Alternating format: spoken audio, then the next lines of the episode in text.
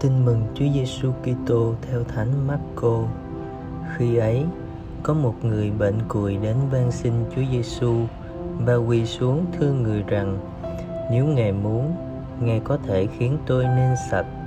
Động lòng thương, Chúa Giêsu giơ tay đặt trên người ấy và nói: Ta muốn anh hãy khỏi bệnh.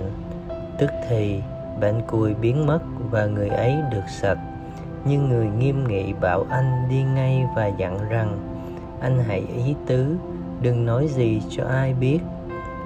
Một hãy đi trình diện cùng trưởng tế và dân của lễ theo luật mô xê để minh chứng mình đã được khỏi bệnh. Nhưng đi khỏi, người ấy liền cao rao và loan truyền tin đó, nên Chúa Giêsu không thể công khai vào thành nào được người dừng lại ở ngoài thành, trong những nơi vắng vẻ, và người ta từ khắp nơi tuôn đến cùng người.